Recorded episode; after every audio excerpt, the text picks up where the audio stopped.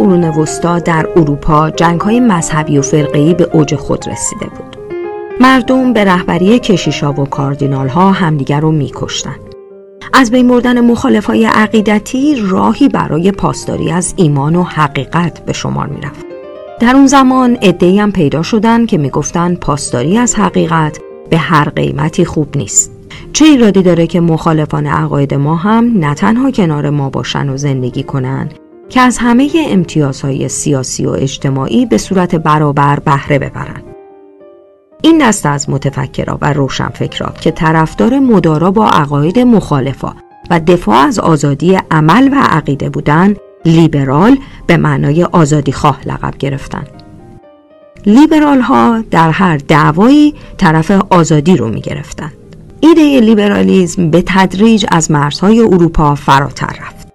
در آمریکا توماس جفرسون نویسنده اصلی اعلامیه استقلال آمریکا و سومین رئیس جمهوری این کشور گفت هیچ ضرری به من نمی‌زنه اگه همسایه من بگه نه یک خدا که 20 خدا وجود داره. یعنی سیاست رو میشه از اعتقادات مذهبی و عقایدی از این دست جدا کرد و برای ساختن جامعه دموکراتیک لازم نیست همه شهروندا درباره مسائل بنیادینی مثل دین توافق داشته باشند.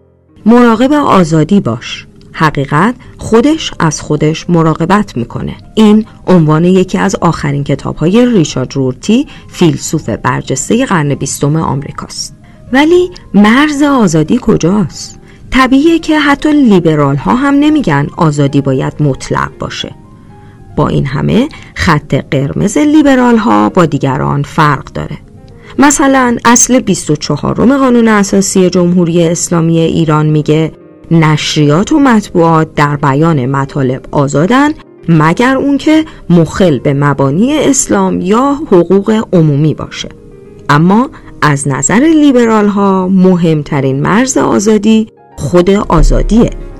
یعنی من تا جایی آزادم که به آزادی تو لط نزنم.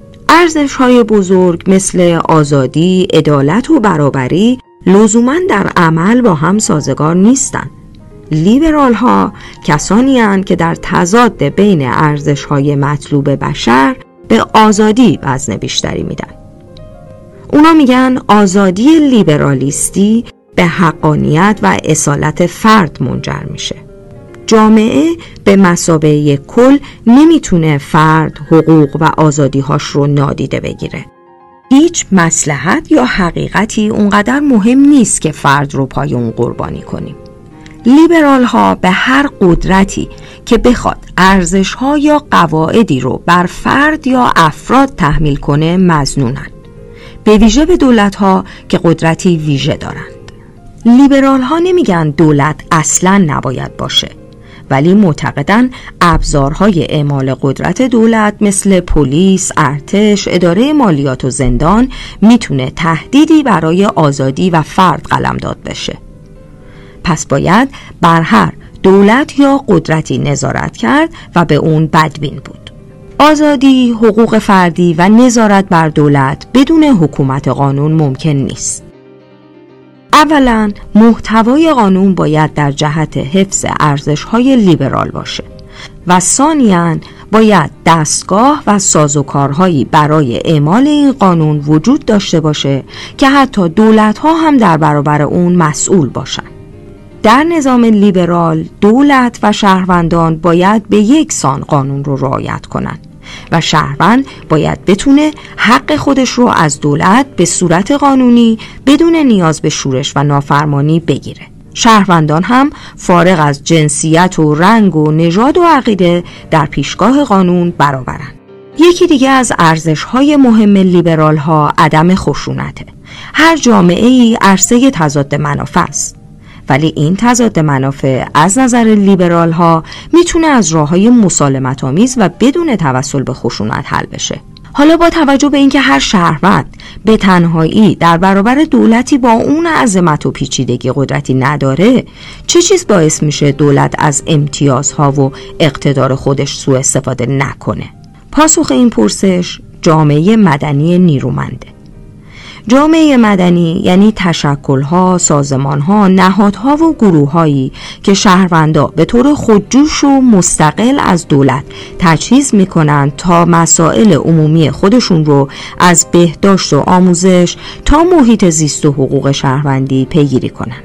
جامعه مدنی به افراد توانایی میده که مسلحت خودشون رو اونطور که خودشون تشخیص میدن نه اون شکلی که دولت ها می‌خوان دنبال کنن و از این طریق مانعی قوی در برابر دسترازی های دولت به آزادی و حقوق مدنی افراد بسازند. از اونجا که لیبرال ها به دولت بدبینن میگن هر چقدر دولت در بازار اقتصادی بیشتر مداخله کنه فرق در جامعه گسترده تر میشه و تواناییش برای محدود کردن آزادی و زیر پا گذاشتن حقوق افراد بیشتر میشه لیبرال ها طرفدار بازار آزادن جایی که دولت از امتیازهای انحصاری اقتصادی برخوردار نیست و رقیبی برای بخش خصوصی به شمال نمیره و برای اون تعیین تکلیف نمی‌کنه.